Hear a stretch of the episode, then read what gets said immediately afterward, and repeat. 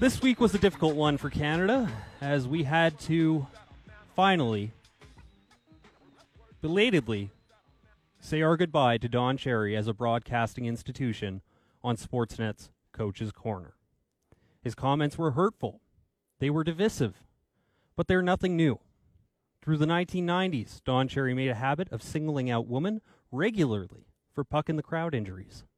One such incident included homophobic remarks levied against the, the people of Los Angeles in the 1991 playoffs. He then denied the role of racism in limiting the opportunities of First Nations people in hockey during the 2007 season. Then again in 2013 lamented the presence of women in NHL locker rooms as reported.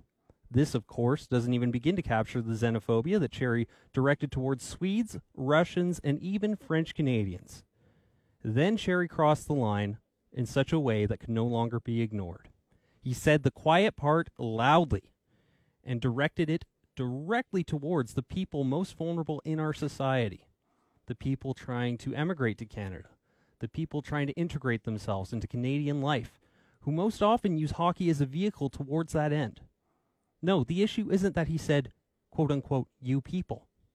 You take away that part of the comment, it is every bit as vile, as hurtful, as xenophobic, and yes, racist as it is otherwise.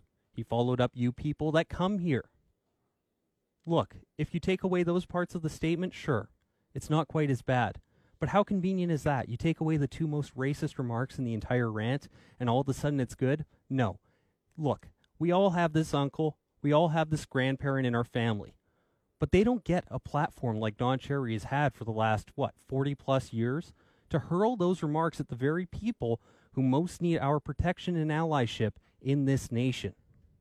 Now, there has been a firm denial of the principles that he espoused by the hockey community and even the Canucks at large. And we have pushed back against those terms in the most unforgiving way. And for that, I feel a deep sense of pride. I feel a deep sense of community. I feel something that I am so often devoid of from hockey a moment of bonding from people of all different angles of life. But in none of these rants have I seen anyone address the comments that Don Cherry made on their face that these immigrants owe it to us, to us second, third, fourth, and fifth generation Canadians, to buy our poppies and join us in lionizing the brave armed forces that we try to honor annually with these gestures.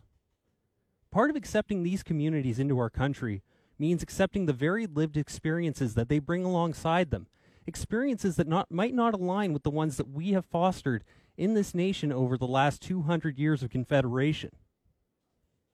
Now, I need you to ask yourself these questions because they apply to nearly every corner of the globe, and our privilege simply cannot be overstated in this regard.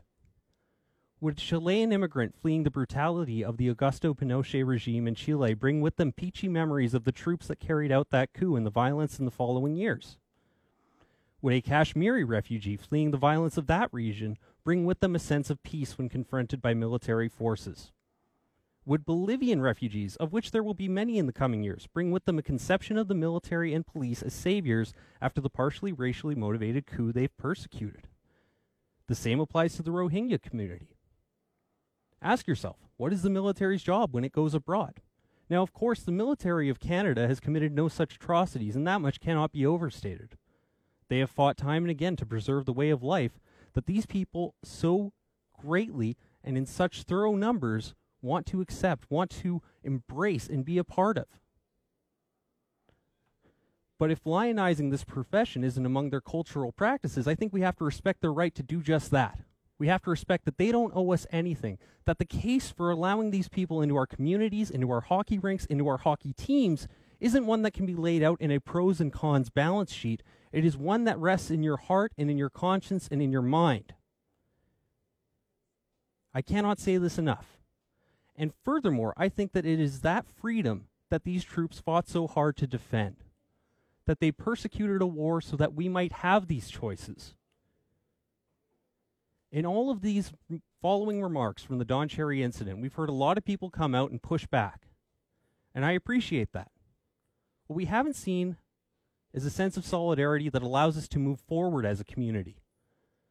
Not just as defenders, but as allies in this fight against persecution, against racism, against all forms of xenophobia that affect these communities.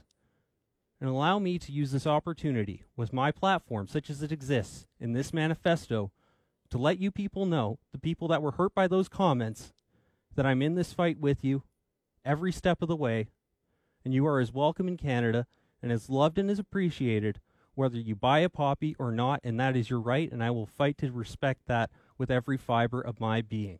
And that is the manifesto.